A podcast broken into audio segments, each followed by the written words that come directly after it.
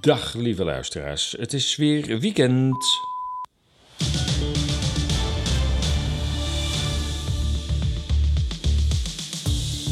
Inderdaad, het is weer weekend en weer tijd voor Radio Moddergat, de vrije podcastradio van ezas.nl. Twee wekelijks, 60 minuten lang berichten over bizarre tijden.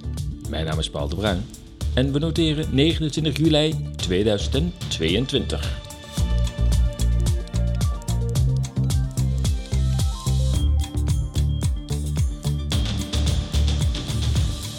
In deze uitzending de volgende onderwerpen. Moeten we volgens Frans Timmermans klimaatslachtoffers gaan herdenken? Warmt de Noordpool eigenlijk wel op?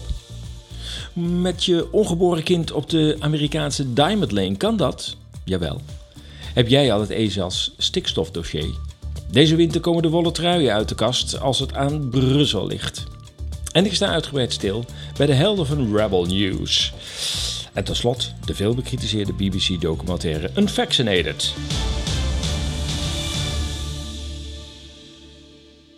We'll commemorate right now the loss of life due to erratic weather patterns, horrible weather patterns in Europe. It's a year ago that more than 220 people lost their lives because of the floods in Germany and in Belgium.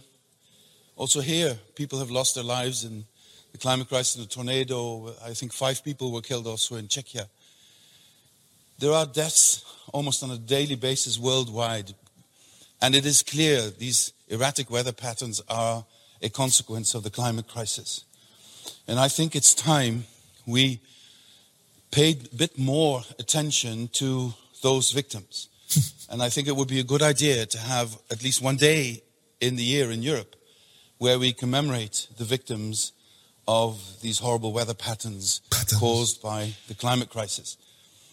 You know, a year ago I mentioned more than 220 people died, and sometimes it becomes clearer if you know one of these persons. And I want to mention a 15 year old girl called Rosa, who is uh, who was the daughter of one of my colleagues in the European Commission, who was on a climate camp in the Belgian Ardennes.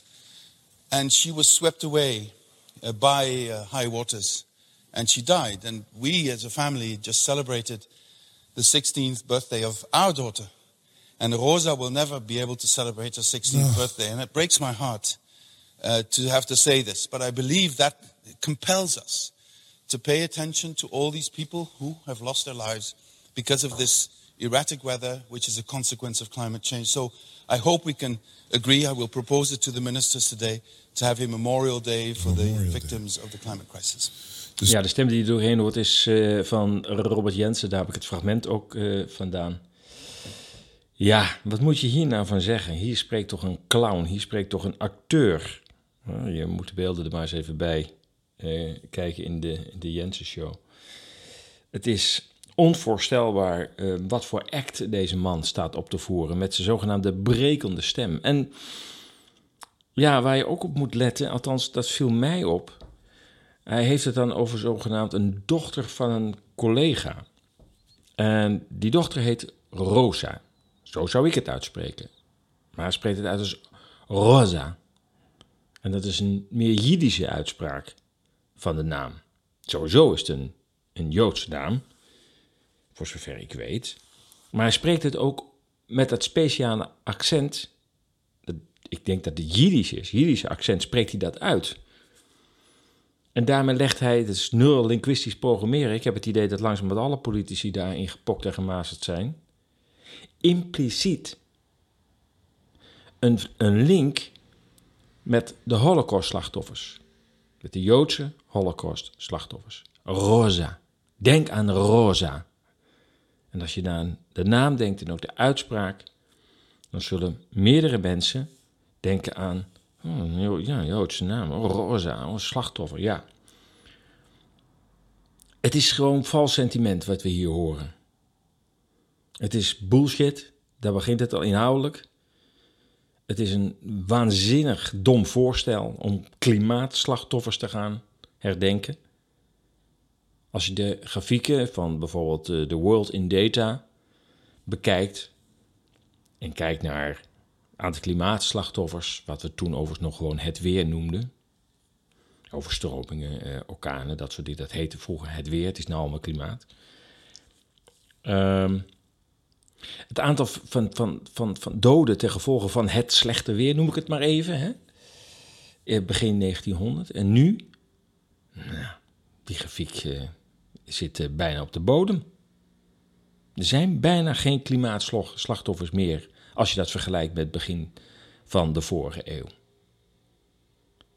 Dus dat hele verhaal van we moeten ze nou eens gaan herdenken, denk ik, nou, dat, daar zijn we honderd jaar te laat mee, want er zijn er relatief, hè, op de 7,5 miljard, 8 miljard mensen, zijn er relatief heel weinig slachtoffers ten gevolge van extreem weer. Ik noem het even geen klimaat, ik noem het extreem weer. En uh, nou ja, nu we het toch even over uh, klimaat hebben en over verschillende meningen. Nou ja, dit is natuurlijk enerzijds, anderzijds Radio Motorgat. Dus we, we, laten ook graag anderen aan het woord. En als mensen dat kunnen onderbouwen, dan, dan, dan laat ik dat ook graag horen. Of dat nou bij het officiële narratief behoort of niet. Dat doet er niet toe als dat onderbouwd is en mensen hebben enige achtergrond in die wereld. Dan, dan sta ik daar zeker voor open. Hier een aantal klimaatwetenschappers met een iets andere insteek rondom het onderwerp het smelten van de ijskap. I hope people watching this get the idea that there's a lot of data on the other side. That we're all fighting to get in pieces of data because there's so much to say. And I just want to read something that they should read this at the climate summit. I, I think they should really read this today to describe what's going on. And, and this is from a reliable source, American Meteorological Society monthly weather review publication, that the Arctic Ocean is warming up Icebergs are growing scarcer, and in some places the seals are finding the water too hot, according to a report by the Commerce Department at Bergen, Norway. Reports from fishermen, sea hunters, explorers all over point to radical change in climate conditions. Why aren't they reading this? Uh, and hitherto unheard of temperatures in the Arctic zone. Exploration expeditions re- uh, report scarcely any ice as far north as 81 degrees. Soundings show the Gulf Stream very warm. Masses of ice have been replaced by moraines of earth and stones, and it goes on and on. Within a few years, it's predicted that due to the ice melt, the sea will rise and make most coastal cities uninhabitable. What year was that written? Oh, oh, that's right. I'm sorry. This is this is 1922. Uh, this is November 1922, and this is real. This is not urban legend. Yeah. This has really happened. This was really reported. It was warm then, and and then guess what happened after that? Of course, it cooled off and. And uh, so I just had to throw that review, one of the monthly, monthly weather review. Meteorological Society yeah. publication. These were all facts. It was yeah. extremely warm back then in the polar regions. Ja, je hoorde Stanley B. Goldenberg, en hij is meteoroloog, uh, Amerikaans meteoroloog, samen met een tweetal andere wetenschappers uh, op het gebied van, de, van uh, klimaat. En ja, hij las een bericht voor uh, dat ehm, eigenlijk nu wordt, wordt, wordt herhaald steeds, lijkt het wel, waarbij men zegt, ja nee, de Noordpool die warmt op, de beren sterven uit, het wordt gewoon te warm, hè? de beren weten niet meer waar ze het waar ze het moeten zoeken. En um, ja, aan het eind uh, komt, er met een, komt hij met een twist en zegt hij... ach, ik lees een bericht voor uit 1922. Met andere woorden, toen, en dat was van het, het Noors Meteorologisch Instituut wat hij voorlas... Is een bericht uit 1922 werd gesproken over een, een opwarming van de Noordpool... problemen rondom uh, de ijsberen. En... Uh, ja, dan zou je zeggen, we zijn nu precies, precies, precies 100 jaar later en die ijsberen zijn er nog steeds. En er zijn ook uh, uh, onderzoekingen die aantonen dat de ijsberenpopulatie is toegenomen. En je kunt trouwens ook stellen van, ja, tenminste dat heb ik me wel eens afgevraagd, van Groenland ligt nu onder een dikke laag ijs. En nou, klimaatalarmisten zeggen, ja, maar als dat, als dat smelt en dat komt in de zee terecht, dan, dan hebben we straks 8 meter zeespiegelstijging. En dan, uh, dan loopt heel de, het westen van Nederland onder. Toch uh, moeten we daar nog eens even over terugdenken. Want ik, ik vraag me wel eens af, waarom heet dat eigenlijk Groenland?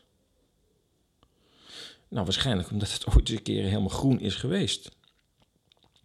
En misschien stond eh, het westen van Nederland toen wel onder water. Maar ja, toen hadden we ook nog helemaal geen dijken, geen drooglegging en dat soort zaken. Dus mocht het in die tijd, ik heb dat niet uitgezocht, maar mocht in de tijd dat, het dat Groenland Groenland heette. En dus waarschijnlijk weinig tot geen ijslag. Anders had het ook wel Witland kunnen heten.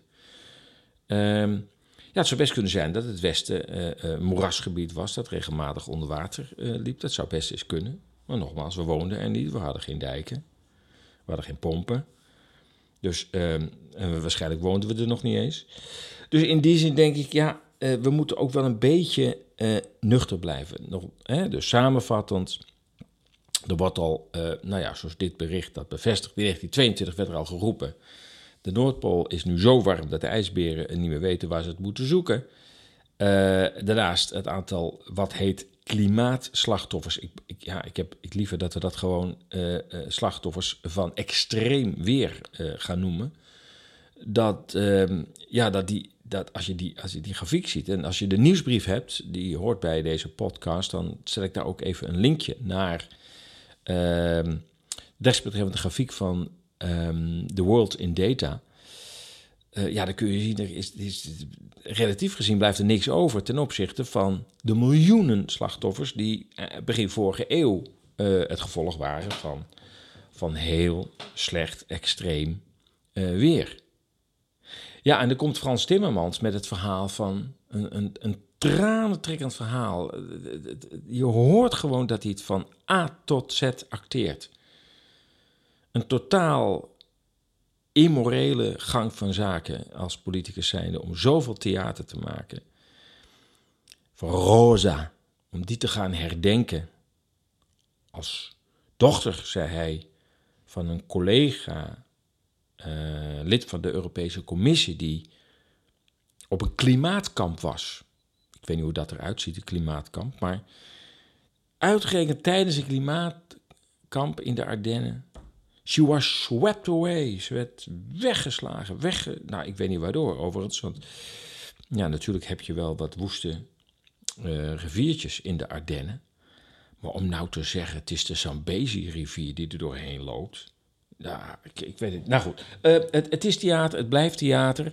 Eh, nogmaals, het ontslaat ons niet van de plicht om eh, een aantal maatregelen te nemen om voor het milieu te gaan zorgen. Hè, Want daar doen we het gewoon niet goed in. Zo simpel is het. Maar ik denk dat we van het hele begrip klimaat af moeten. Het is flauwekul. Eh, eh, laten we nou maar goed voor de aarde zorgen. Ehm, niet zo dom zijn om eh, bomen te kappen, eh, om die in ehm, houtstookcentrales of in onze open haarden, lekker gezellig, op te stoken en dat te denken dat we goed bezig zijn. Ik denk, ja, als we goed bezig zijn, dan moeten we van de bossen afblijven. Dus de ruimte geven om, eh, om te groeien en te bloeien.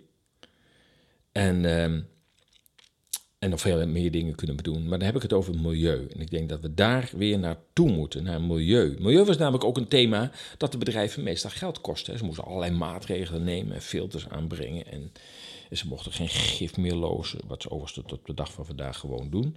Maar eh, ja, dat, dat, dat, dat hoorde bij milieubeleid. En dat kostte bedrijven geld. Maar klimaatbeleid, dat gaat u en mij, jou en mij, gaat dat geld kosten. Want er moet duizend miljard worden vrijgemaakt.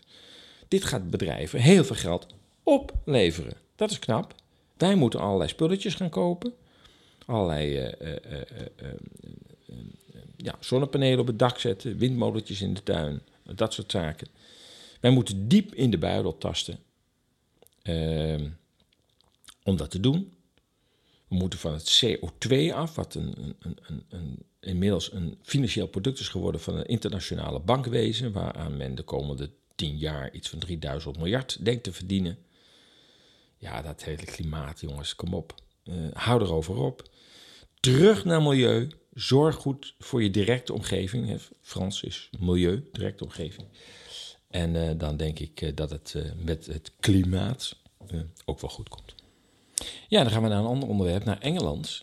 Overigens wat ik in de intro eigenlijk helemaal vergat te vermelden. De ontwikkelingen in de gezondheidszorg in Engeland. Bij de NHS, de National Health Service. Dat is toch tamelijk schokkend. Ik snap ook niet dat ik dat vergeten ben in de intro. Maar goed, niet vergeten, weliswaar vergeten in de intro, maar niet in, in de uitzending. Ja, wat is er aan de hand in, het in Engeland? Ja, heel veel natuurlijk. Uh, er zijn twee dingen die uh, heel erg opvallen als het gaat om de gezondheidszorg in Engeland. Engeland staat bekend om zijn, ja, het is bij de wereld beroemd, de National Health Service. De gratis nou ja, gratis is het natuurlijk niet, maar in ieder geval niet door middel van premies, maar door middel van algehele belastingen bekostigde gezondheidszorg. En heel veel landen hebben daar in de afgelopen decennia jaloers naar gekeken van, goh, hoe krijgen ze dat toch voor elkaar? En specialisten zijn in dienst van het ziekenhuis, eh, verdienen uh, uh, goed geld, maar geen vermogens. Um, nou, dat was, dat was voor velen, zeker in de, in de 80 en 90 jaar, nog een voorbeeld van. Misschien moeten we ook maar eens naar dat systeem toe. Toen kwamen hier de uh, salarissen, uh, de honoraria van de, van de specialisten hier in Nederland aan de orde. En zeiden we, nou kijk naar naar Engeland, die mensen zijn gewoon in dienst van het ziekenhuis. En die verdienen dat vermogen helemaal niet. Die hebben een mooi salaris, maar dat is het dan ook. Nou, National Health Service, daar gaat het mes in, in Engeland. Um, en er circuleren berichten dat er een bezuinigingsronde van maar liefst 40% aankomt van National Health. Nou ja, laten we eerlijk zijn. Als je 40% van het gezondheidsbudget, neem Nederland, als je daar 40% afhaalt, is 32 miljard. Ja, dan sloop je eigenlijk gewoon het systeem. En uh, ja, dat past wel een beetje in het, uh, in het straatje van uh, de plannen die er ook liggen voor e-health. Mensen moeten thuis blijven. De diagnose moet online gebeuren. Dat kan natuurlijk gewoon via een Zoom-call, maar dat kan ook via een ingebouwde of een op, de, op de huid opgedrukte chip die verbonden is met je smartphone en die de hele dag bepaalde waarden uitleest. En dan automatisch een signaaltje geeft aan de huisarts als er iets mis is, of als de huisarts dan nog bestaat. Tweede opvallende zaak is, en dat meldt UK Column, ik adviseer je om daar zeker eens een keer naar te kijken, UK Column, uh, ook een alternatief netwerk, uh, die uh, zeer zorgvuldig bericht. En die kwam met het bericht afgelopen week dat er een zogenaamde 100-day challenge was uitgeschreven. En wat betekent dat? Dat uh, de hoogste baas van de NHS de ziekenhuis heeft aangeschreven en gezegd: uh, wij moeten zoveel mogelijk patiënten die te lang in het ziekenhuis liggen, moeten wij uh, ontslaan. En dat moet wel binnen 100 dagen na nu gerealiseerd zijn. En 100 dagen na nu, dat komt ergens uit medio september. We gaan even luisteren naar um, UK Column. But of course, the real danger in the NHS at the moment, uh, never mind the awards, is this, which you've been speaking about uh, for quite some time now, but it gets worse and worse. The 100 day challenge, uh, acute hospital discharge, a 100, chal- 100 day challenge. I'll just bring up part of this on screen and, and get you to uh, comment. So, we're going to identify patients needing complex discharge support early. We're going to ensure that there's a multidisciplinary engagement in an early discharge plan. Uh, they're going to set the expected date of discharge um, within 48 hours of admission, ensuring consistency of process. A seven-day work, a seven-day working to enable discharge of patients during the weekends. Treat delayed discharge as a potential harm event, and stream uh, streamline operation of transfer of care hubs and it goes on with a few other things. This is radical, radical change of the NHS. The, NHS will no longer be like anything we've ever remembered. Ja, dat is een tamelijk dramatische schets van de uh, situatie in, uh, in Engeland. Ehm, UK Column um, koppelt eraan dat, ja, nou, waarom, waarom is er zoveel spoed bij? Waarom moeten op dit moment de ziekenhuizen ja, letterlijk schoon schip maken. En zoveel mogelijk patiënten die daar niet meer horen te liggen, uh, uit het ziekenhuis uh, uh, werken. Want daar komt het in feite op neer. Um, ja, de speculatie is nu, maar dat is dus speculatie, dat is het niet bevestigd, is dat men in het najaar toch weer een toestroom van patiënten verwacht. En een vervolgspeculatie is dat dat mogelijk de gevolgen kan zijn van de inentingen tegen COVID-19. Het is hier en daar al wel bewezen dat uh, in ieder geval een aantal batches, laat ik voorzichtig zijn, van de inentingen um, nieuwe problemen veroorzaken, nieuwe virusvarianten oproepen. Um, en ja, je zou kunnen, nogmaals, het is speculatie, je zou kunnen zeggen, deze 100-day challenge in Engeland is bedoeld om straks die ziekenhuizen zo vrij mogelijk te maken voor de verwachte aanstorm van dit type van patiënt. Tweede speculatie is een minder dramatische, dat men toevallig op dit moment zegt van, we hebben gewoon te veel mensen in het ziekenhuis liggen, die kosten heel veel geld, maar die horen er helemaal niet meer te liggen. Zorg een keer dat jullie schoon schip maken, want het kost veel geld. Punt is wel, de UK Column komt daar zo op, uh, dat men in Engeland niet uh, de opvang heeft in de thuissituatie. Ik heb me daar niet in verdiept, maar dat is wat UK Column uh, stelt. Er is geen opvang in de thuissituatie. Dus ja, waar laat je dus die mensen die uit het ziekenhuis moeten worden ontslagen? Ik heb overigens vragen gesteld aan de NHS over deze situatie. Ik heb nog geen antwoord gehad. Op het moment dat de antwoord komt, zal ik er ook een artikel over publiceren op ESAS. We gaan even terug naar UK column. And that's that's entirely the point, Mike. And what we're seeing, and I really have got to highlight this document because this document was released on July the 4th. This is the 100 day challenge. So it finishes on the 30th of September. So what it effectively means is that, that all the trusts in NHS England and Wales, I believe, have been issued with this challenge of clear out your hospitals. Like, get rid of everybody in your hospitals now. You've got 100 days to do it, and you've got 100 days with which to get a policy in ready for the autumn. Now, this would suggest me that they are expecting massive influx of patients in the autumn because we've got an ambulance problem, so we can't get people out of hospital. So now this challenge has been issued, and I've spoken to EP and he has seen exactly this in practice now. It really is the buzz around the whole of the NHS is get everybody out as quickly as possible. And they're even going to discharge people over the weekends. And it's very difficult to discharge people over the weekends historically, but they're going to do it 24 7 now. So we need to be watching for people's to be discharged very, very quickly, really quickly. This is this is going to end on September the 30th. September, 30, 30 september moet, het, moet de 100 Day Challenge zijn uh, afgerond en moeten de ziekenhuizen zo leeg mogelijk zijn in Engeland. Uh, ja, nogmaals, het kan onderdeel uitmaken van een, uh, een eenmalige schoonmaak, omdat men vindt dat de ziekenhuiskosten te hoog zijn opgelopen. Maar ja, de timing. Uh, ja, wordt, is, natuurlijk wel verdacht. Laten we daar heel eerlijk in, uh, in zijn. En dat als je dat combineert met um, um, ja, de side effects, de, de, de, de bijwerkingen van de, van de inentingen, zoals we die uh, inmiddels al in diverse rapporten hebben kunnen lezen, dan denk ik, ja, het zou ook best daarmee te maken kunnen hebben dat men gewoon een, een influx, een toestroom van nieuwe patiënten ontmoet. En ook daar zie je wel een, een, een, een lijn, ook wat, wat laten we eerlijk zijn, ook in Nederland, hè, waar, waar constant geroepen is over. Uh, ja, we, moeten, we doen het voor de zorg. Hè?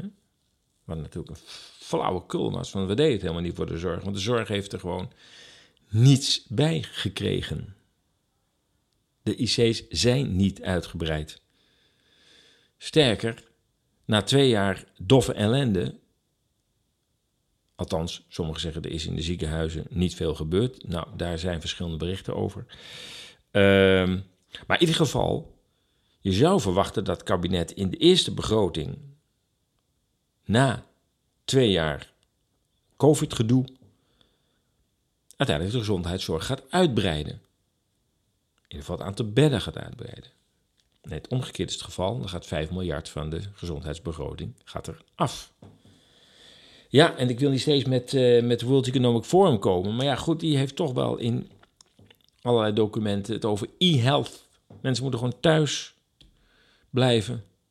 Thuis moet men via technische middelen gediagnosticeerd worden.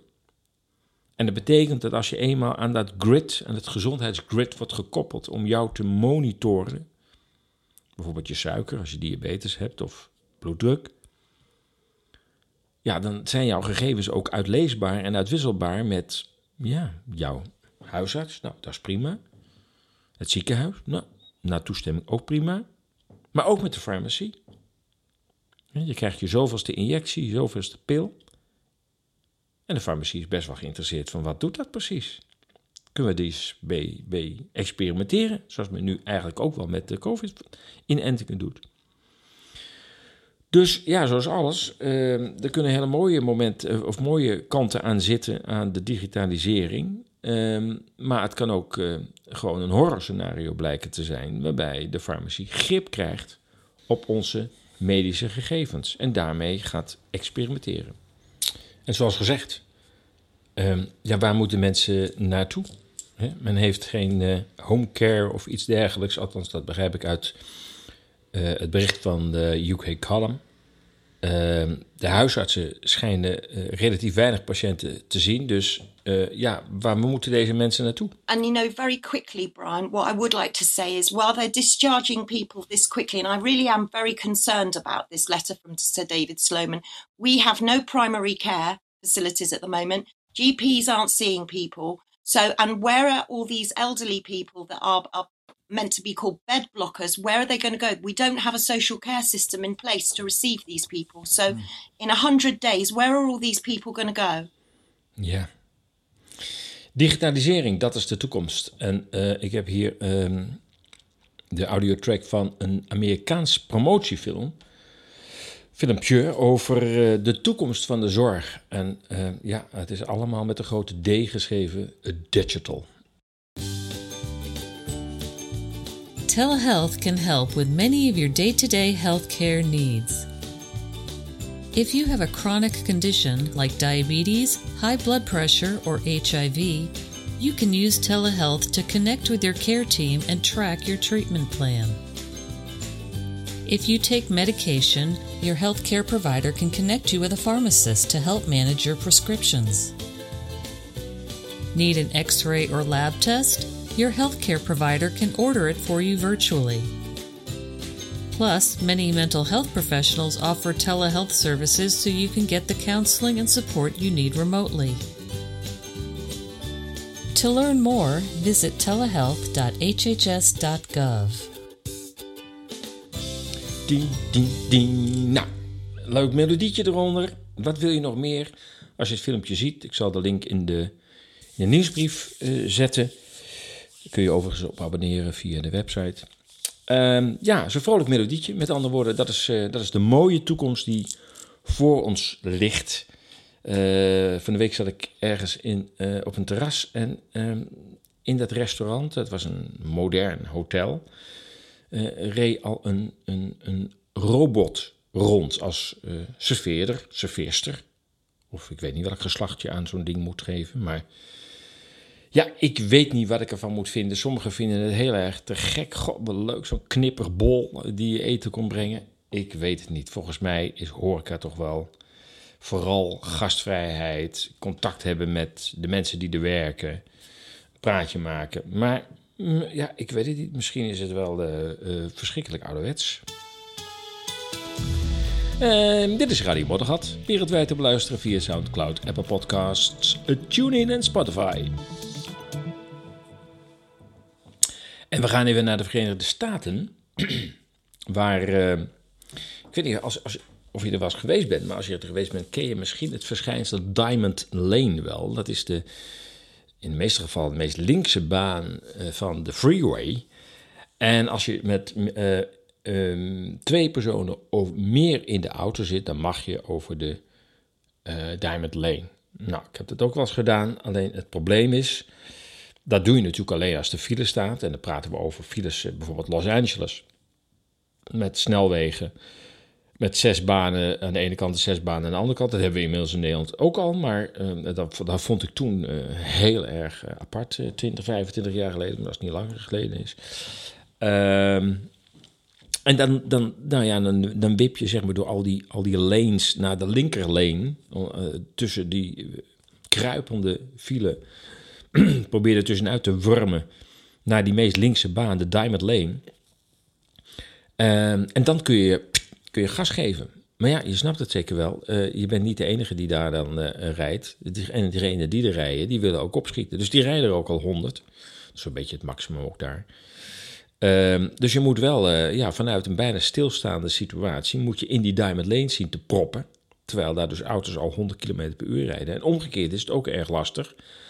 Als je denkt, hé, hey, daar is mijn afslag... dan moet je dus nog, nog 6 kilometer... of nee, door zes lagen hè, zes banen die stilstaan, moet je nog je naar die, die, die afrit, uh, die exit zien te wurmen. En ja, dan zul je toch op een gegeven moment op de remmen moeten staan. En achter je rijden dus auto's die denken, nou, ik ga eens even lekker door.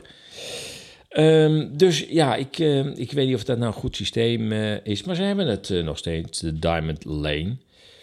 Maar ja, wanneer zit je nou met twee personen in de auto? En zo was er een mevrouw, en ik heb dit van de podcast van No Agenda van Adam Curry en John C. DeVork. Um, en die mevrouw zegt, nou ja, moet je horen, ik uh, ben in verwachting, dus uh, ik rij al met z'n tweeën. A Texas woman is fighting a traffic ticket by arguing that her unborn baby counts as a passenger in her car. Brandy Batone was pulled over for driving alone in the carpool lane. She argues that the state's abortion law now recognizes a fetus as a person. However, the Department of Transportation's legal code does not, so the officer gave her a $275 ticket, which she now says she plans to fight in court. I'm not trying to make a huge political stance here, but do you understand that this is a baby? And he kind of just brushed me off and um, asked me to go to the other officer to get my citation. Legal experts say the case exposes unique legal questions and could raise further questions like can pregnant women claim child support for their unborn baby? I yeah. love that too. Adam Curry hoorde je daar nog uh, even van uit zijn podcast uh, No Agenda. Ik moet nog even iets over de achtergrond vertellen. Want die vrouw die claimt dat, dat ze zegt, ja, uh, we rijden met z'n tweeën. Uh, is omdat in de Amerikaanse abortuswet het ongeboren kind ook als een, ja, als een volwaardig mens wordt uh, beschouwd. Maar dat is natuurlijk wel in het kader van de abortuswet en niet in het kader van de Diamond Lane, van het verkeer. Het staat niet in de wegenverkeerswet.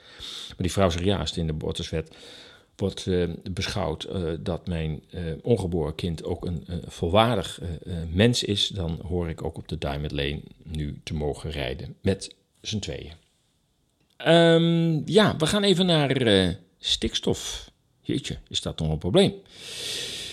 Ja, kan blijkelijk. Althans, er wordt in ieder geval een fors probleem van gemaakt. En vanaf afgelopen um, woensdag staat er een artikel op uh, ezas.nl, de slag om de landbouwgronden.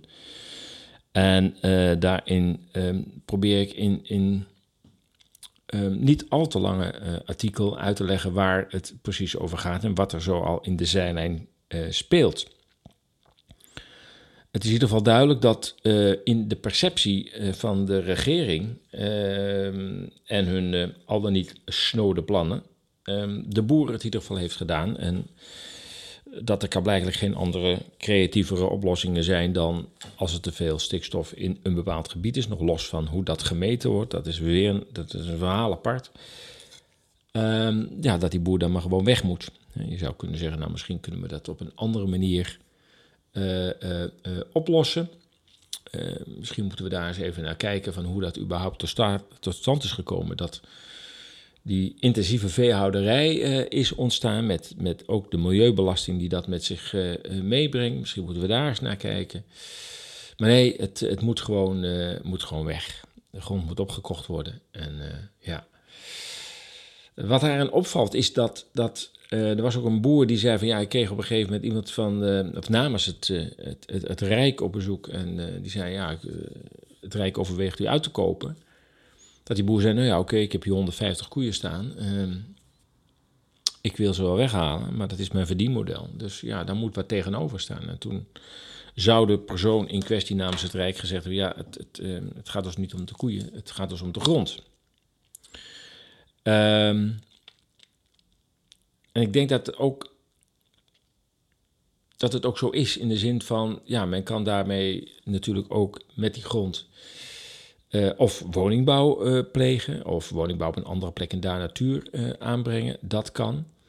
Maar ik denk dat er ook financieel op de achtergrond nog wel het een en het ander speelt. Het is natuurlijk zo dat veel boeren zich de afgelopen tientallen jaren behoorlijk in de schulden hebben moeten steken om alle milieueisen, klimaateisen, om die bij te houden en weer om te zetten in het aanschaffen van nieuwe filters, het aanpassen van de stallen. Uh, transport, uh, enfin, aan van alles en nog wat. En met deze actie komt er dus belastinggeld, met, wordt met belastinggeld de grond van die boer uh, gekocht en hij wordt dus eigen, onteigend. Dan krijgt de staat krijgt die grond. Uh, dat kan in de boeken als waarde. Hè, dus uh, de staat verliest officieel niks. Hè, die geeft 3 miljoen, maar die boekt ook meteen dan 3 miljoen voor de grond in op de een of andere manier. Maar dat geld gaat natuurlijk naar de boer toe. Maar die boer staat in het krijt bij de Rabobank over het algemeen. En die boer zou het geld echt niet kunnen houden en dan nog langzaam dat, eh, dat, dat verhaal kunnen aflossen, die, die, die, die schulden. Want ja, er is geen onderpand meer. Want hij is alles kwijt. Dus de Rabobank zou zeggen, nou, uh, mooi die 3 miljoen, maar je hebt nog 2,9 miljoen schuld bij mij. Misschien nog wel meer. Dus uh, ja, los je schulden maar af. En het lijkt erop of, of, alsof dit um, toch weer een soort bankenreddingsactie is. Want de Rabobank zit vol met uh, schulden uit de agrarische sector. En um, ja, ik denk, het lijkt erop alsof de overheid via een, eh, een derde partij, in dit geval de boer, dan toch de Rabobank aan het redden is. Um, en dat heeft toch wel enige analogie met wat er in 2010, 2011 zo'n beetje gebeurde met Griekenland. Toen het ging om, ja, we moeten nou Griekenland echt wel steunen. Want anders gaat het land uh, uh, failliet, dus er moeten zoveel miljard naartoe. Um, maar wat bleek nou? Het grootste deel van dat geld dat ging weliswaar naar Athene, maar 90% werd meteen weer overgeboekt naar de Deutsche Bank. Of naar de ING, ABN AMRO. Want het waren gewoon aflossing van schulden. Dus wat er eigenlijk gebeurde is, was dat de staat uh, een, via uh, het verhaal van we helpen Griekenland eigenlijk hun eigen bank aan het redden waren. En het lijkt erop alsof via de boeren nu de Rabobank uit de brand wordt geholpen uh, vanwege de vele miljarden, en zullen wel tientallen miljarden zijn, die de Rabobank heeft uitstaan aan schulden bij de boeren. Dus of het echt om stikstof gaat, ja, daar kun je heel erg aan, uh, aan twijfelen. Um, het heeft natuurlijk ook alles met het economisch systeem te maken. We hebben natuurlijk, ja, dat begon eigenlijk al bij de landbouwhervormingen uh, in de Europese Unie. Het moest allemaal grootschaliger, uh, nooit meer honger in de EU en het moest efficiënter, meer opbrengsten per hectare. Nou, dat is eigenlijk allemaal zo goed gelukt dat we op een gegeven moment omkwamen in de boterbergen en de melkplassen. Dus het ging zo goed van ja, waar laten we dat in godsnaam? Ja, zo op de wereldmarkt storten doen we ook niet, want dan gaan de prijzen omlaag. Dus uh, ja, vernietig het maar. Ja, dat waren natuurlijk ook gekke tijden. Maar dat heeft wel de boer ertoe aangezet om ja, efficiënter, intensiever met zijn vee dan wel met zijn landbouw uh, om te gaan. Het moest allemaal meer opbrengen tegen lagere prijzen een gegeven moment ging ook de melkprijs, uh, de, de minimale melkprijs ging eraf. Ja, de supermarkten werden ook steeds groter, die gingen fuseren, dus die kregen ook steeds meer onderhandelingskracht naar de boeren toe. Dus die, gingen, ja, die moesten onderling natuurlijk concurreren voor de consumentenprijzen en uh, gingen dat natuurlijk doorschuiven, dat fenomeen, naar de boeren. Dus de boeren werden ook afgeknepen. Um, en zo was, zaten, de boeren dus dubbel klem tussen de ene kant ja, de landbouwhervormingen, die van jaren geleden al, om grootschaliger te werken. Nou, daar hadden ze die slag gehad. En toen kwam nog eens een keer van ja, maar goed, die supermarkten worden nou machtig en die gaan jullie ook onder druk zetten. Dus ja, dat is niet het eeuwige excuus natuurlijk voor de boer, maar we moeten wel ons realiseren dat dat wat de boeren hebben gedaan, dat dat wel allemaal in dienst van diezelfde samenleving was die dit soort eisen ging stellen aan de boer. En uh, ja, nou zitten we met dat uh, pakket. En uh, is er een, een probleem met nou ja, de omgeving rondom ehm, een aantal boerderijen, een aantal landerijen in natuurgebieden. En vooral de Veluwe wordt daarbij uh, genoemd. Dan zag ik laatst ook nog een filmpje waarbij zo'n zo'n zo'n stikstofmeetpunt van het RIVM ehm, boven een, een rioolput was gezet. Dus, dus ja, um, dan meet je altijd wel wat stikstof natuurlijk. en veel ook. Dus daar, daar is wel wat over te zeggen. En ik las ook dat het RVM zich volgens mij ook heeft gedistanceerd van het verdere stikstofprobleem. Ik weet het niet zeker, ik zou het nog even moeten opzoeken. Omdat ja, de RVM toch wel in de gaten heeft dat, dat haar kennis gewoon volledig politiek gemaakt wordt. En dat heeft ze al eens eerder meegemaakt met, met COVID.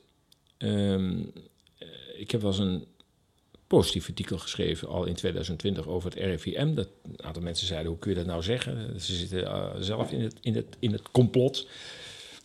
Ik zeg, nou, volgens mij is het wel wat genuanceerder. En dat is nu, nu natuurlijk ook weer. Maar ook toen heeft het RIVM vanaf het begin af aan gezegd... ja, oké, het is weliswaar een virus en daar sterven ook mensen aan... maar we ontdekken dat het mensen zijn op een uh, leeftijd waarop... ja, eigenlijk mensen altijd wel aan iets sterven. Dus gemiddelde leeftijd 83 jaar.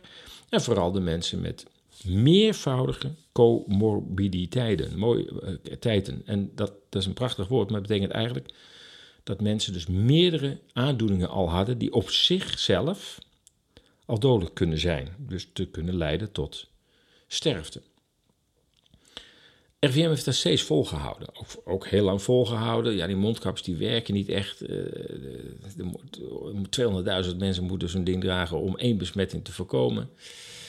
Uh, je zag het conflict ook al, als je goed hebt gekeken, uh, in, in, in mei, juni 2020 al ontstaan tussen het, het ministerie van onze generaal De Jonge en, en het RIVM. Waarbij het RIVM eerst het coronadashboard zou doen maar een andere uh, kijk had op, uh, op hoe je die informatie moet verstrekken. Eerlijker moet ik zeggen, als, als je dat goed bekijkt. Ik heb er ook een artikel over geschreven op de website.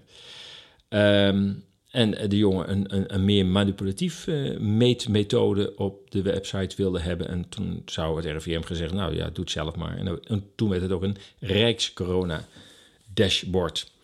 En het lijkt erop alsof het bij stikstof weer hetzelfde conflict is. Dat kan blijkbaar toch, ondanks alle negatieve reacties op de RVM en zijn, uh, uh, uh, zijn baas.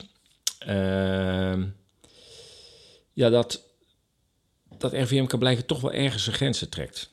En toch zegt, oké, tot hier en niet verder. Als wij nou echt, echt de leugen moeten gaan verkopen, dan houdt houd het op en, en zoek je het zelf maar uit met je eigen deskundigen.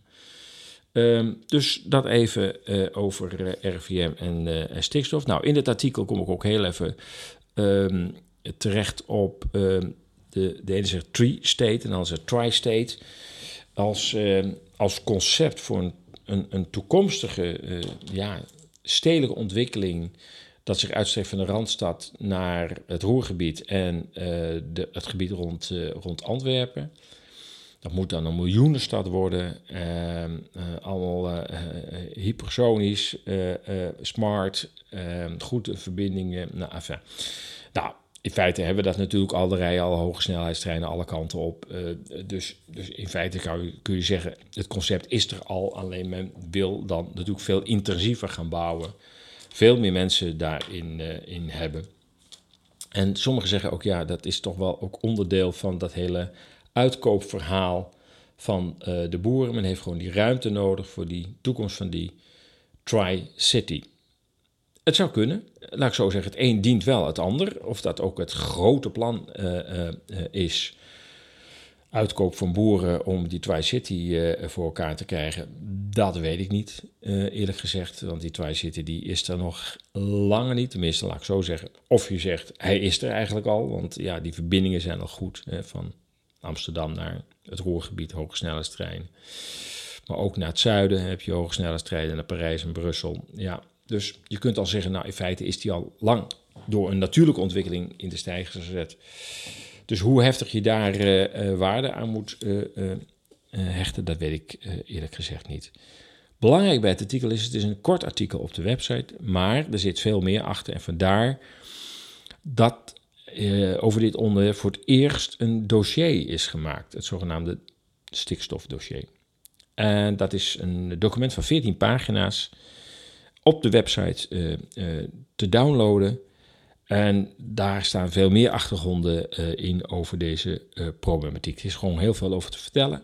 En een artikel van 14 pagina's op de website, dat, ja, dat leest ook niet echt. Dus ja, ik heb daar een dossier van gemaakt. En ik merk dat een aantal mensen het al hebben besteld, hebben gekocht.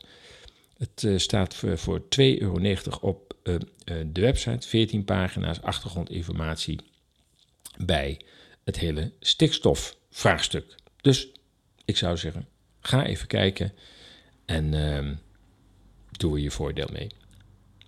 And this is why today we propose an emergency instrument on the basis of Article 122.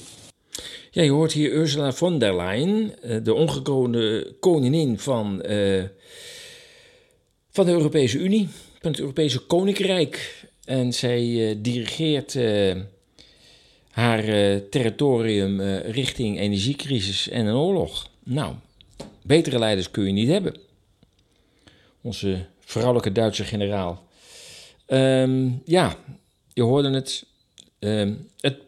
De duimschroeven van Rusland moeten nog verder worden aangedraaid. En je kunt zeggen, ja, dat heeft met de oorlog te maken. Poetin heeft nou eenmaal um, is, is Oekraïne binnengevallen. Dat is onvergeeflijk en uh, daar moet hij voor gestraft worden. Maar ja, dat ligt allemaal net even iets anders natuurlijk. Want uh, uiteindelijk waren er al lang plannen voor die oorlog. Althans, voordat de oorlog uitbrak. Om Rusland een kopje kleiner te maken. en ook op de website ezas.nl staat een artikel over het Amerikaanse adviesbureau Rand Corporation die al in 2019 een uh, rapport uh, schreef hoe de economie van Rusland te ruïneren. En daar staan, ik geloof, iets van 19 aanbevelingen in hoe de Russische economie kapot gemaakt kan worden. Ja, en, dat, en het was dus nog voor de oorlog. Maar men kon niet zomaar met sancties beginnen, want zou Europa zeggen: ja, waarom moeten we Rusland sanctioneren? Dus er moest wel een aanleiding komen. En de aanleiding is deze oorlog. Dan zou je zeggen: nou, daar heeft Poetin dus. Uh, de Amerikanen op hun wenken bediend. Maar uh, de Amerikanen hebben Poetin ook wel een beetje geholpen om um, in Oekraïne zo tekeer te gaan met uh, allerlei uh, operaties rondom biolabs. maar ook natuurlijk het steunen van het regime in Kiev om de Donbass, de, de oostelijke regio van het land waar etnische Russen wonen en Oekraïners die Russisch spreken, om dat acht jaar lang te terroriseren. Uh, sterker nog, het bewind dat er sinds 2014 zit, is het bewind dat de Amerikanen daar uh, aan de macht heeft uh, gebracht. en daar is uiteindelijk ook, de eerste was Poroshenko en nu zit Zelensky daar, maar het zijn natuurlijk allemaal, ehm, ja, stroommannen van, van de Amerikanen, ehm, die op dit moment ja, precies hun doelen uh, uh, gerealiseerd zien worden. Hè. Het doel om, ja, het lukt niet helemaal, maar, ehm, of misschien ook wel helemaal niet, om de Russische economie zoveel mogelijk kapot te maken. Tweede, om Europa en Rusland uit elkaar te houden. Want ja, oh wee, oh wee, oh wee, is die echt intensief gaan samenwerken met elkaar, dan is Rusland weg. Of is de Amerikanen hebben hun uh, machtspositie verloren. Dat, uh, dat willen ze niet. En zeker Duitsland en Rusland moeten ze altijd uit elkaar houden. Dat is ook altijd gezegd. Duitsland en Rusland mogen nooit vrienden uh, worden en daar zullen wij wel voor zorgen. En ehm, ja, de wapenverkopen gaan hartstikke goed. Duitsland die 100 miljard extra gaat lenen, want ze hebben het geld niet, om Amerikaanse wapens te kopen. Nou, je kunt je raden waar dat geleend moet worden, bij een bank weer. En de vraag is welke investeerders erachter zitten. Dat zijn vermoedelijk Amerikaanse investeerders. Ja, en er komt ook nog het gas natuurlijk. Ja, als, we geen Russisch gas uh, krijgen, dat overigens uh, een lange termijn uh, contract had. Dus heel stabiele levering tegen redelijk lage prijzen. Ja, dat wordt nu ingeruild voor een veel instabielere levering via tankschepen vanuit de Verenigde Staten naar Europa. Dat moet 24-7 moeten daar schepen hier naartoe om dat gas uh, in Europa te krijgen. Dat vloeibare gas, LNG, dat is eigenlijk schaliegas. Extreem vervuilend boven de grond gehaald. En dan nog extreem vervuilend via die smerige schepen naar Europa gevoerd. En nog eens duur. Dus dat betekent dat de Europese industrie, en dan vooral de Duitsland voorop, dat die met hele hoge energiekosten komen te zitten. En natuurlijk ook de Europese huishoudens. Uh, dat betekent dat de concurrentiepositie van Europa ten opzichte van de Verenigde Staten uh, achteruit gaat. En dan kan Amerika de komende jaren weer even van, die, van dat voordeel in, op de markt, wereldmarkt, uh, profijt hebben. Dus de Amerikanen die, die, die, hebben, die, die hebben meerdere doelen die nu gerealiseerd worden met deze oorlog. Dus het is absoluut een door de Amerikanen gewenste oorlog. En ik denk dat je zover kunt gaan om te zeggen: ja, het is ook een door de Amerikanen zorgvuldig opgebouwde provocatie om uiteindelijk Rusland zover te krijgen om die stap te nemen om de Donbass, ja, naar Russische woorden, te bevrijden van acht jaar lang bestoking eh, vanuit Kiev met raketten en terreur van extreem rechtse, nationalistische natiebewegingen. Ursula, wat gaan we doen? We have two objectives. One is every member state should reduce the use of gas. And our second objective is we provide a safety net for all member states. On the reduce of gas use, in case that we have a situation that deteriorates, like the full disruption of Russian gas, we trigger an EU alert overall for the European Union. We are asking the member states to reduce by 15% the gas consumption. Ja. Als het helemaal verkeerd loopt, zegt ze, the situation deteriorates, achteruit gaat, dan, uh, En Rusland draait helemaal de gaskraan dicht. Dat hebben ze tot op heden nog niet gedaan. Hè. Nord Stream 1, daar moest die pomp voor, voor vervangen worden. En die kwam uit Canada, daar was hij gereviseerd door Siemens. En uh, nou, die pomp is weer geïnstalleerd. En de Russen hebben de gaskraan weer opengezet op een lager niveau dan voorheen. Wordt ook niet alles, ja, er wordt nog steeds niet uh, door een aantal landen in roebels betaald. Dus ja, dan wordt er ook minder geleverd. Um, dus ze hebben zelf de gaskraan weer uh, opengezet. Er zijn natuurlijk ook belangrijke inkomsten voor, voor Rusland. Um, maar ja, von der Leyen, uh, over zijn tamelijk mislukte minister van Defensie in Duitsland. Daarom heeft Merkel gezegd, joh, gaan we wat in Europa doen. Van Timmermans was, was toen de winnaar van de verkiezingen tussen aanhalingstekens als nieuwe voorzitter. Um, maar uh, nee, dat is, dat is nu voorzitter, president heet dat geloof ik. Uh, ja, dat is toen uh, Ursula von der Leyen toch geworden. Verkiezingen of niet. Duitsland zei, zij moet het worden, wij moeten van haar af. En ze heeft goede connecties met de farmacie, dat kan van pas komen.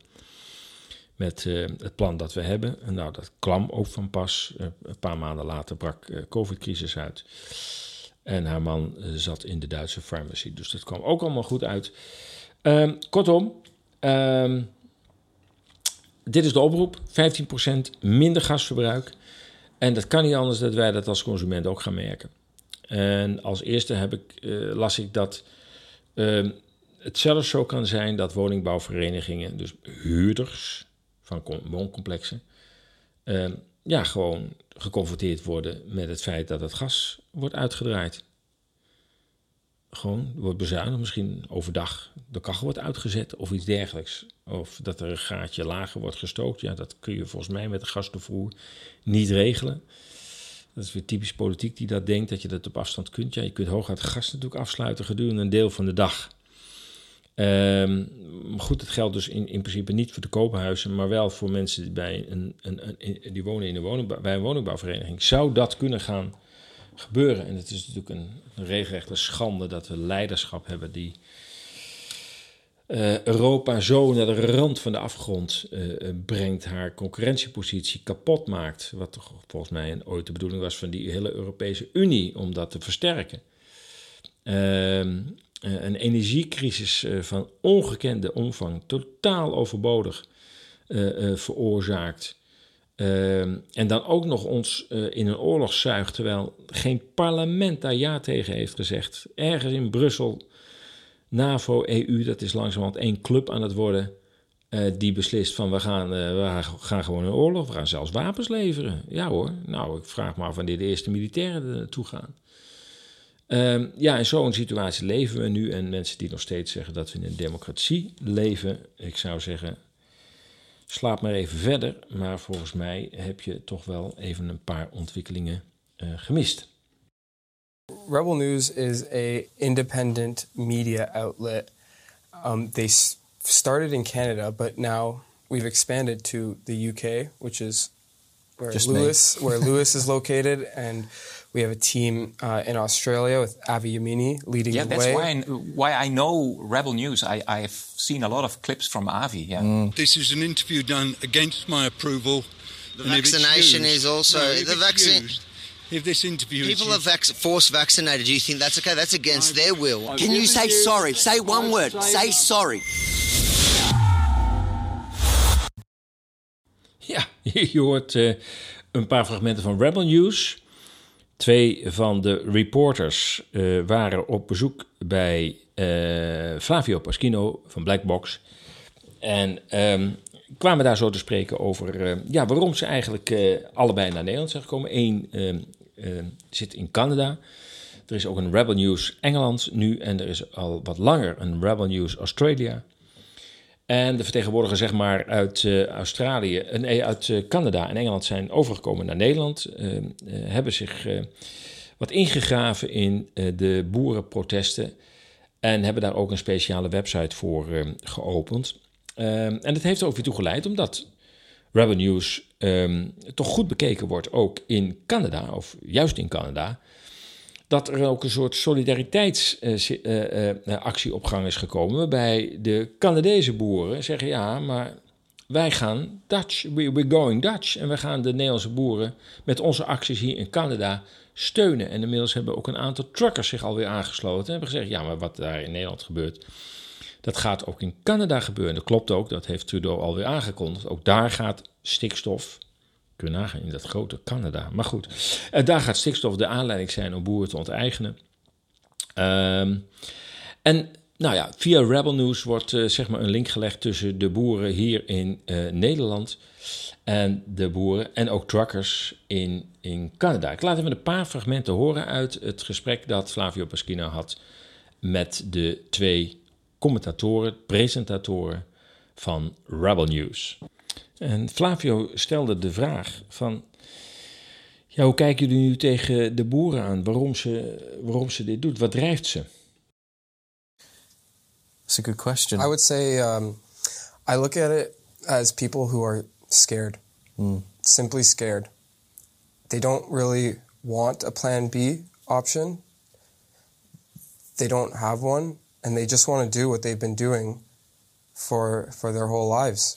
They want to be farmers, right? Mm. I've said it previously. A lot of these farmers, as I'm sure you know, have had this farmland in their bloodline for generations. Yeah. And now you have the government trying to take this away, change their way of life.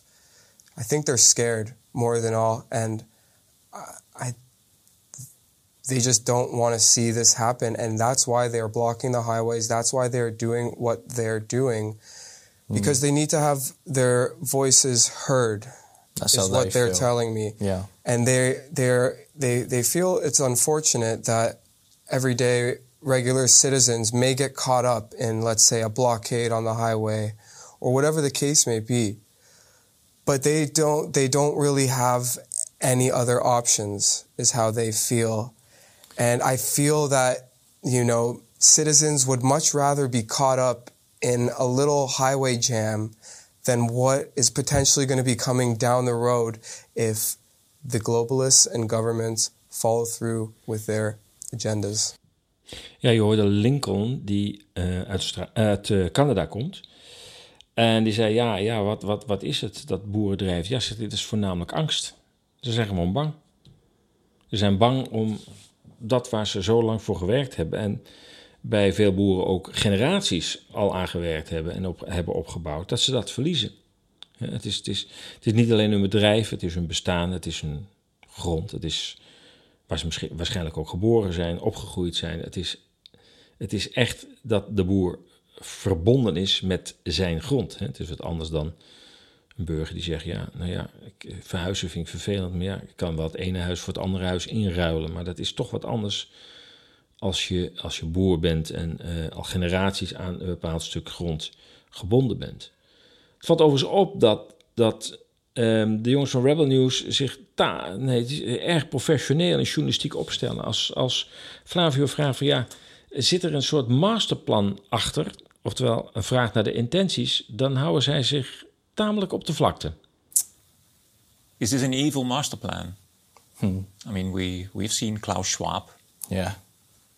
It's hard to say. It's, it's just too it's hard, very to, hard say. to say. It's I just think too hard to say. I think um, personally, the, the WEF say a lot of weird things, like "you'll own nothing and be happy." You know, the classic lines that come out from them, um, and they want to transition from eating meat to 3D printed meat and um, uh, eating bugs, things like that, because they believe their own personal belief is that we must we must transition to a new era, a new well, it's a reset really, um, whether it be economically, societal, um, environmental, everything, all aspects um, of society. So, yeah, it, it is it is sinister from from the World Economic Forum.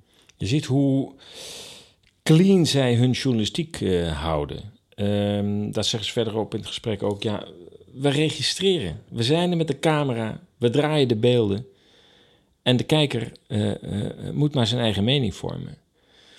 En eigenlijk zie je dat bij deze zogenaamde alternatieve burgerjournalistiek, wat het in feite is, um, ja, die journalistieke normen weer eigenlijk worden opgepoetst.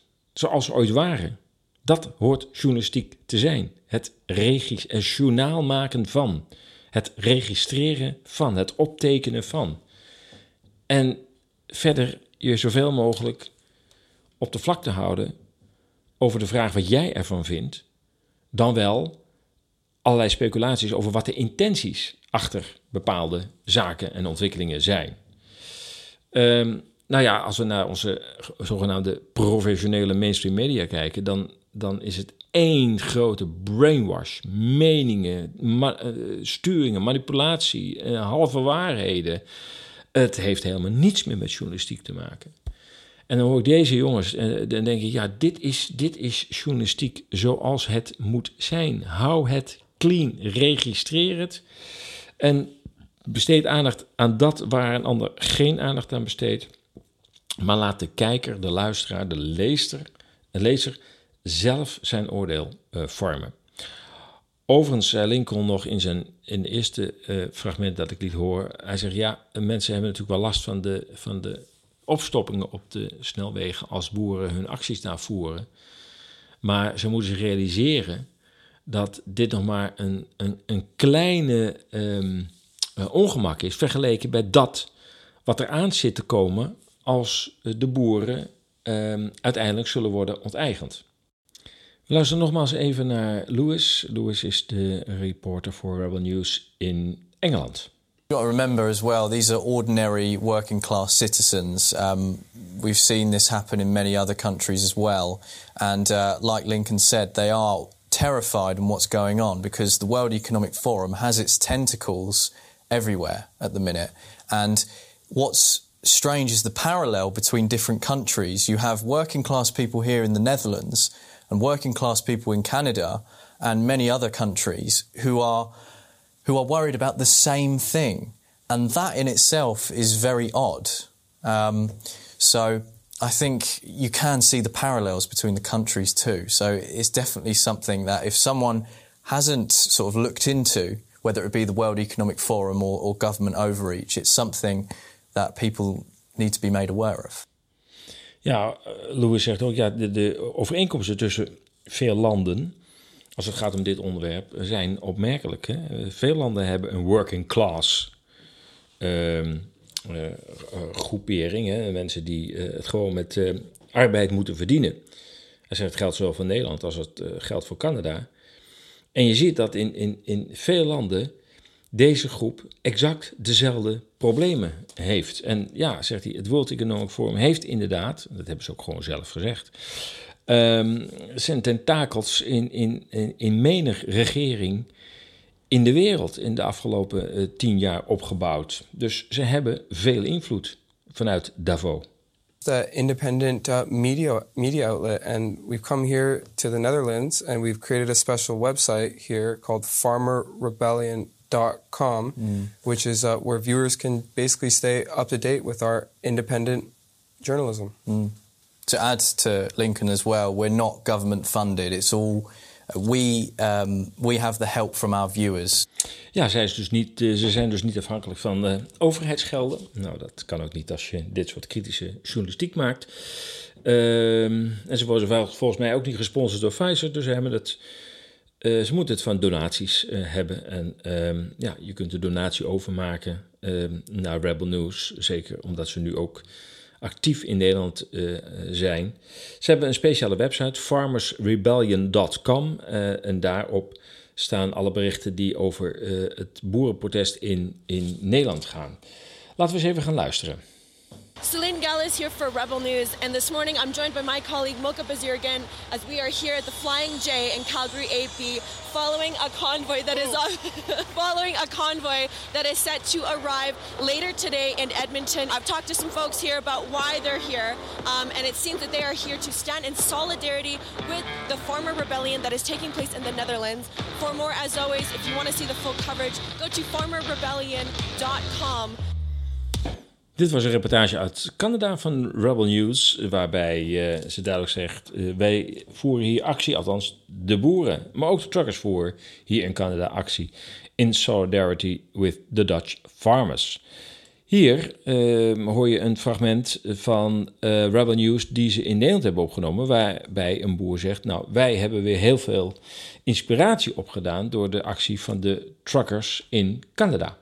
Got inspired uh, by the Freedom Convoy in Canada uh, way before when uh, the COVID protests uh, started in Holland. So lots of people followed the, the truckers in uh, Canada. En nu weer terug naar Canada, waar uh, Rubber News een interview houdt met een aantal demonstrerende boeren. En waarom ze dat doen. And is it right that you're out here today to protest in solidarity with the rebellion going on in the Netherlands right now? 150% to support our brothers and sisters. And if this is happening in the Netherlands, do you think that we could see this trickle down into Canada at some point? Trudeau is already uh, a, a, proud supporter of WEF and the UN Agenda 2030, which they've already written for those that do their research what's going to happen. And this uh, nitrogen green deal that Trudeau is endorsing as well reduces our farms. I think not. When do we say enough is enough and stand up and say enough of this tyranny? Uh, we have to. So we're continuing the bear hug tradition love, peace, unity, standing up in solidarity for what's right and what's just and the truth. Ja, deze Kanneboer zegt ook, ja, dat, dat, stikstofverhaal gaat hier ook uh, spelen. Uh, Trudeau heeft ook al gezegd, de, de, de, boeren moeten met 30% inkrimpen. En ja, we hebben het al een keer over Bill Gates gehad, met zijn 270.000 hectare aan land dat hij heeft gekocht, agrarisch land notabene. Dus ehm, ja, voor degene die zegt ehm, connecting the dots, um, ja, is er wel wat over te zeggen van dat hier meer aan de hand is dan uh, louter een stikstofprobleem. We gaan nog even één keer naar Rebel News. I'm here to stand in solidarity with the Dutch. The Dutch farmers, they're being cut back 30%. All the small farmers, the large farmers are allowed to keep them all, the corporations. And as of last night, it came out they're doing the same here in Canada. I'm not impressed. Are we really surprised with the things that Trudeau has been doing within the last couple of months, right? I think the initial convoy really um, struck a lot of fear in this man, you know? Oh, yeah. yeah. It struck fear. He's, he's fearful. He's running. That's why he's crossing the country like crazy, fast yeah. as can be. And he's not letting it known where he's going to be. What would be your message to the WEF? Come try and make me eat bugs, because you know what? I'm going to hand you a shovel, and I'm going to teach you how to grow food and feed animals. There you go. Because you are going to work for me. I will not work for you. Nou, dat is duidelijk. eh, wat heb je voor boodschap aan de World Economic Forum? Nou, zegt je, probeer mij maar eens eh, eh, eh, insecten te, te laten eten. Eh, laat ze maar eens hier komen. Ik geef ze een eh, schep in de hand en dan zal ik ze eens leren hoe ze gewoon gezond voedsel moeten produceren. We gaan ehm, nog één keer naar Engeland, naar de BBC. and Nazarene have particular issues with Pfizer, one of the world's biggest pharmaceutical companies, and the first to administer the COVID vaccine in the UK. Pfizer released a document recently. In that document, there are nine pages of adverse reactions. I would say the most common adverse reactions for the vaccines are heart attacks, strokes, blood um, seizures. It's just really mind blowing. Je luistert naar een fragment uit eh, een eenmalig BBC-programma dat heet Unvaccinated. En daarin wil de BBC laten zien dat zij echt wel in gesprek willen met de niet-gevaccineerden, met de vaccinweigeraars, dus aanhalingstekens. En ze willen eens echt horen wat, er nu precies de wat daar nu precies de reden eh, eh, van is. Zeven mensen hebben ze daarvoor uitgenodigd. Die hebben ze eh, in een mansion, in een landhuis, nou ja, tussen haakjes, vijf dagen opgesloten met de presentator, een jonge professor, en een aantal andere deskundigen, waarna ze uitstapjes hebben gemaakt om eens te kijken of zij, nou ja, nog voor reden vatbaar waren, zullen we maar even in hun taal zeggen. De BBC. The thing is, when you look at that Pfizer report, it looks terrifying. I totally understand why people are scared. But there are some important distinctions to make here. The nine pages on the Pfizer report is not saying that these adverse reactions have been caused by the vaccine. That might seem like a subtle difference. But crucially, an adverse event has no proven link to the medication. It's an event that could just happen to take place afterwards. Ja, ik weet niet of je het helemaal meegekregen hebt, maar ehm, de eer- het eerste fragment wat ik liet horen was eh, een van de deelnemers die zei: Nou, ik ben erg geschrokken van de lijst van bijwerkingen. En eh, ja, I found this horrifying om dat eh, te lezen. En daarom heb ik de jab niet genomen. En dan komt eh, het, het, het, het sluikse commentaar van de BBC. Ja, oké, ja, ja. Het zijn wat bijwerkingen. eh, eh, maar het wil niet zeggen dat het door het vaccin komt. Nee, het kan ook gewoon na het vaccin of na de inenting zijn gekomen. Maar het hoeft er niet door te zijn gekomen. En zo zit die uitzending vol met dit soort correcties achteraf. Hè? Met andere woorden, laten de, de mensen die het vaccin aan zich, of de inenting aan zich bij hebben laten gaan, eh, laten ze aan het woord. En vervolgens worden ze dan met een voice-over eigenlijk weer gecorrigeerd. Zodat de, de, de, de kijker het gevoel krijgt van... ja, ja, dat is ook inderdaad zo. Ja, die, die, die, ja, die mensen draven te veel door. Dat is een beetje het verhaal. We gaan even een paar fragmenten eh, eh, beluisteren. Luca's sharing of conspiracy theories have got him several bans on social media. I reckon there is a chip inside the jab, and obviously when they turn all the five five G towers on, which they're- they're building everywhere in the world, I think a lot of people are gonna die. A lot of his views come from Facebook and Twitter. I've been speaking to people as well on TikTok and online and social media, and they said they've known people to just have the vaccine and just drop dead within like two, three weeks after it. Een van de deelnemers wordt gepresenteerd als een complotdenker die zijn ideeën van social media heeft. Ja, nou ja, dan weet de kijker al genoeg, hè. Het is een complotdenker. Heeft zijn waanideeën van social media, van Twitter. Ja, dan krijg je ook dit soort eh, waangedachten dat er, dat er, dat er iets in, in, in, in de vaccins zit dat eh, verbindt met, eh, met 5G. Ja, heel slim is dat programma, of je kunt ook zeggen heel sluw is dat programma dus op deze manier opgebouwd. Ehm, een andere deelnemer. Salesman Ethan doesn't believe everything the government tells him about the pandemic. You look very smart. Try to be. and last to arrive is Vicky, who has a deep rooted mistrust of the pharmaceutical industry. We need to stick together as a team. Absolutely. Yeah. And I'm looking forward to trying to understand actually everybody else's viewpoints because yeah. I'm quite strongly opinionated. I love that. Yes, yeah, so I don't. Know. I know from my own personal experience just how heated these debates can be, but I really want to get to the heart of the issues. So I'll be talking to all of them and questioning Nazarin's views on vaccine related fatalities and Luca's on 5G deaths. And together we'll see if we can make sense of the risks and rewards of the vaccine.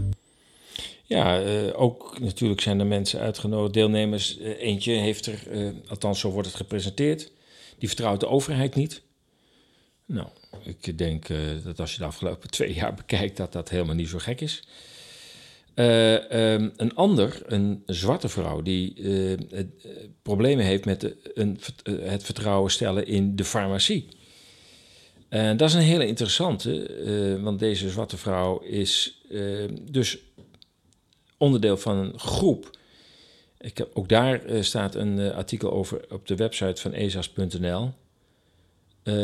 De Black Movement, of in ieder geval de, de, de zwarte bewoners, ook in, in, in de Verenigde Staten, zijn regelmatig ja, proefkonijn geweest voor, voor medische experimenten.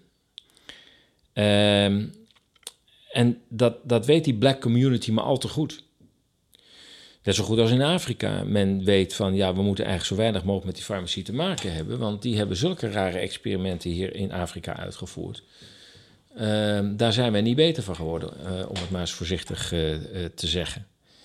Maar deze zwarte vrouw is ook nog zwanger. Dus ook daar wordt natuurlijk op ingegaan van ja, ben je dan bang dat je straks een miskraam krijgt als je. Ehm, als je bevalt. Nou, ook dat wordt natuurlijk uiteraard met zo'n voice-over allemaal weer, weer ontkend. Right now, COVID 19 is on the rise again, and we're facing a new wave of the pandemic.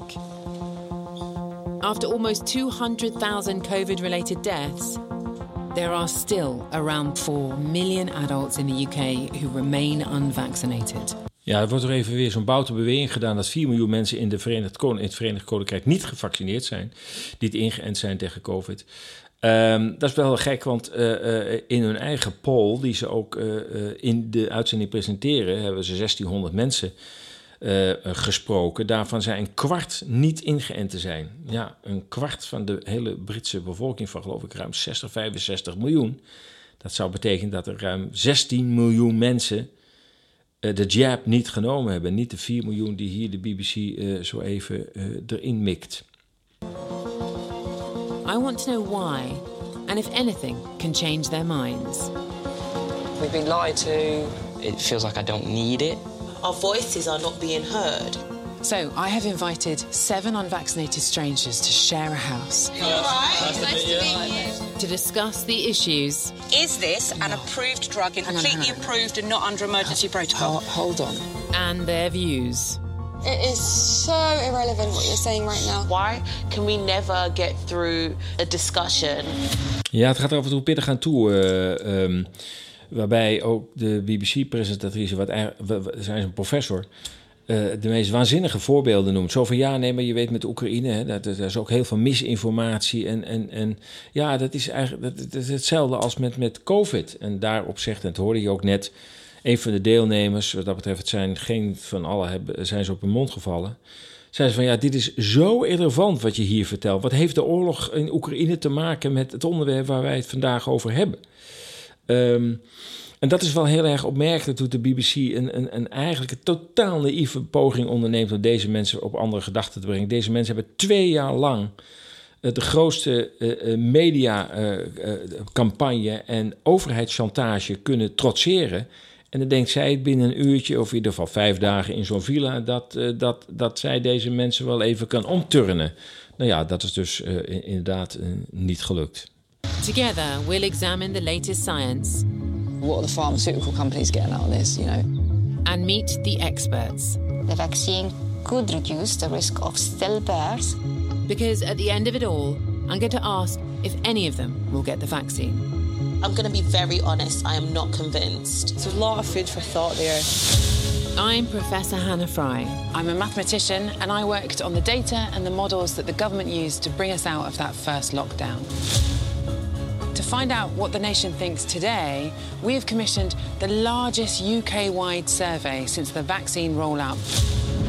It suggests that 27% of adults are unlikely to want any more COVID vaccines. A year and a half after the vaccine rollout began, after the biggest immunisation campaign in history, what will it take for the unvaccinated to have their first injection? We're at a vaccine centre, and I have to ask will you get vaccinated?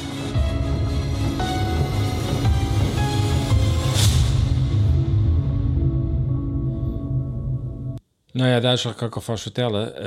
Uh, nee, niemand van de zeven deelnemers was aan het einde uh, overtuigd. Na vijf dagen uh, eigenlijk op inpraten en bezoekjes aan experts, waarvan er ook enkele verbonden bleken te zijn aan onderzoekscentra van Pfizer. Hmm, dat is toch een beetje slordig, dit soort conflict of interests die de BBC dus niet melden. Dat hebben ze achteraf um, zelf uitgezocht.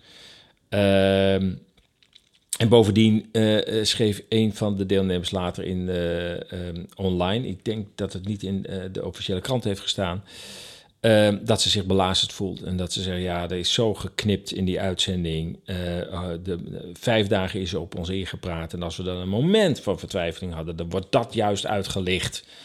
Um, in, in de uitzending. En een hele hoop dingen die wij als goede argumenten hebben ingebracht, die zijn er dan weer uitgeknipt. Um, ja, dat is natuurlijk ook het probleem als je, als je je vijf dagen laat filmen. Dan is er zoveel materiaal. Dan, dan kun je als.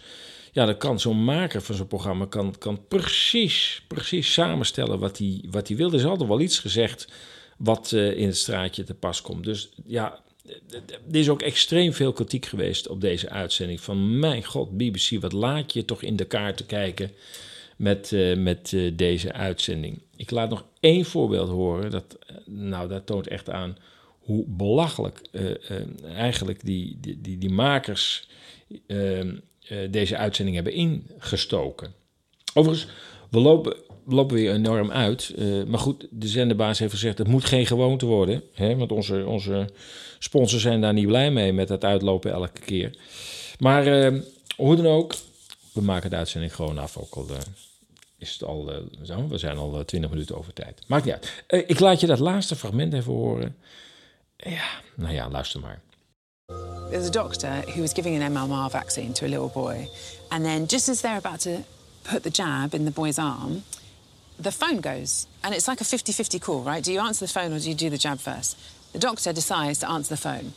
And while they're on the phone, they put the syringe down. While they're on the phone, the little boy, who hasn't been touched by the doctor, starts fitting.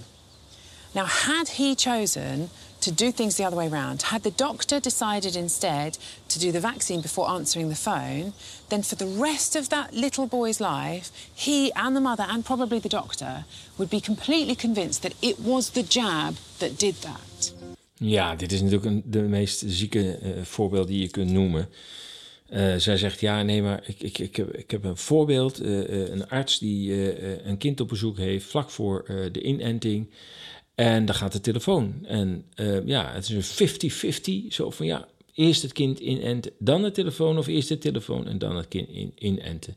Nee, hij pakt de telefoon, gaat eerst bellen. Wat gebeurt er tijdens het telefoongesprek? De dokter heeft het kind nog niet aangeraakt en het kind begint fitting. Ik weet niet precies wat het is, ik kan het ook niet goed uh, vinden, maar de, de, of, uh, of het kind valt flauw of iets dergelijks.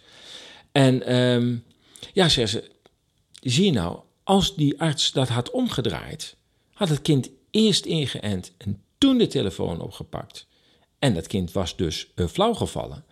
Dan had de ouder de, de, de, en ook het kind levenslang gedacht, zie je wel, het komt door de komt door uh, de inenting, komt door de, het vaccin dat ik ben flauw gevallen. Maar nee, het kwam uh, zo spontaan, ja, net vlak voor de, ja, weet je.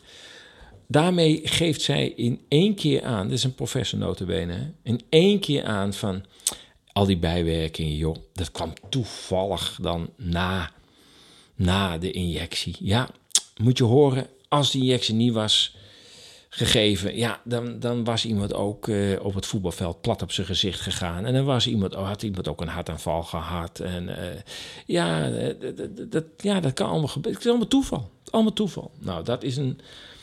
Daar is ook heel veel kritiek op geweest van jongens, dit, is dit, is, een, dit is van een niveau, dat is echt onvoorstelbaar. Ja, je kunt de uitzending zien op de website van de BBC. Dat is niet eenvoudig, overigens. Ten eerste moet je met VPN werken en daar uh, een Londense server kiezen, een Engelse server.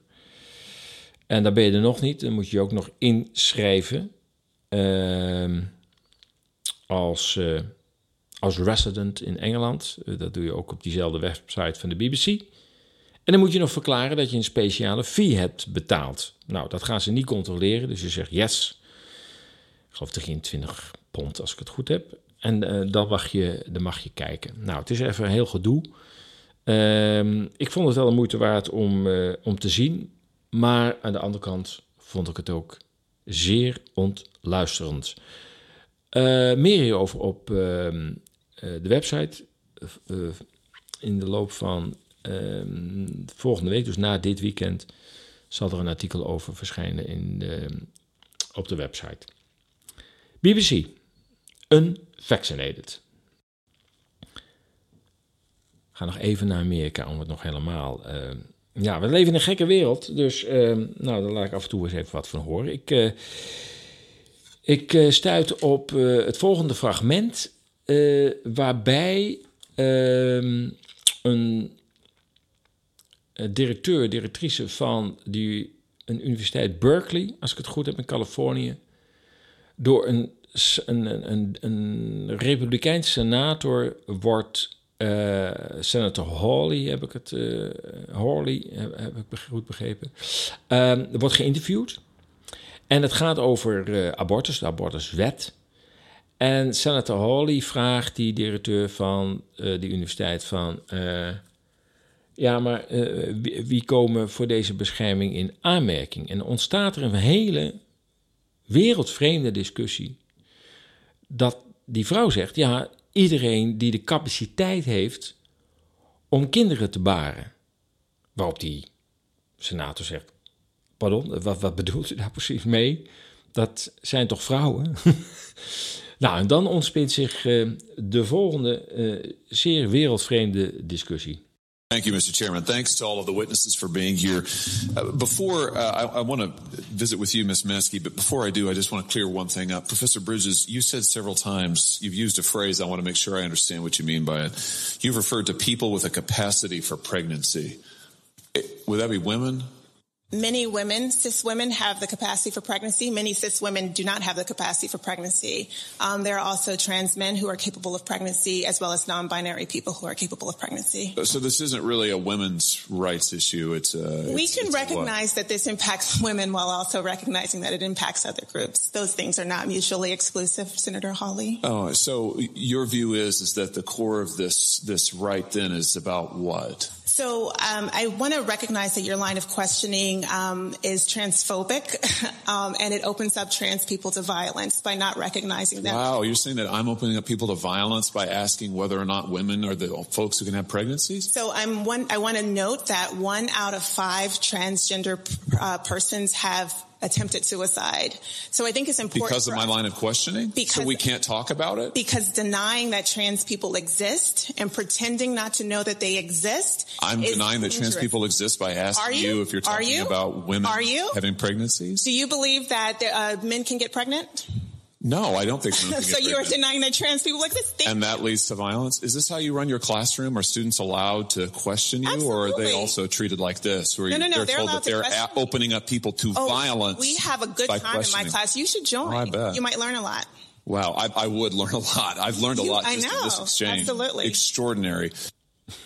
Ja, het is. Ik luister ernaar en dan denk ik, waar, waar luister ik eigenlijk naar? Het is echt onvoorstelbaar. Ja, senator Holle. Ja, nee, ja. U denkt dat vrouwen alleen zwanger kunnen worden, maar eh, eh, eh, ja, sommige cis. zijn het dan cis mannen of cis vrouwen? Ik raad er een beetje van in war. Die hebben soms wel capacities to bear a child. En ehm, eh, binary women kunnen dat. En transgenders kunnen dat of niet. Weet je, ik, eh, ik probeer me er ook niet in te verdiepen. Ik, eh, het is voor mij eh, een andere wereld en ik weet ook niet of ik daar iets mee wil.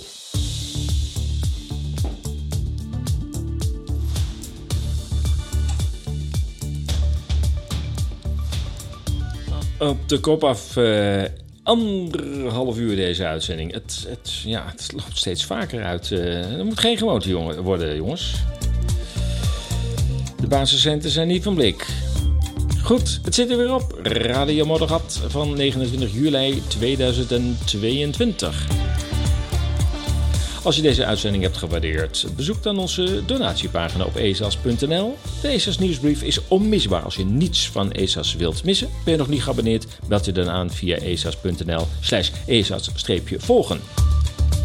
Verder kun je ons ook volgen via Telegram. Hier vind je ons onder ESAS NL. Ook zijn we te vinden op social media kanalen als Rebelbase en vriendenplek.nl. Kijk voor meer informatie op de website. Voor nu wens ik je prettig weekend en blijf gezond en sterk. Tot over twee weken. And is it right that you're out here today to protest in solidarity with the rebellion going on in the Netherlands right now? 150% to support our brothers and sisters.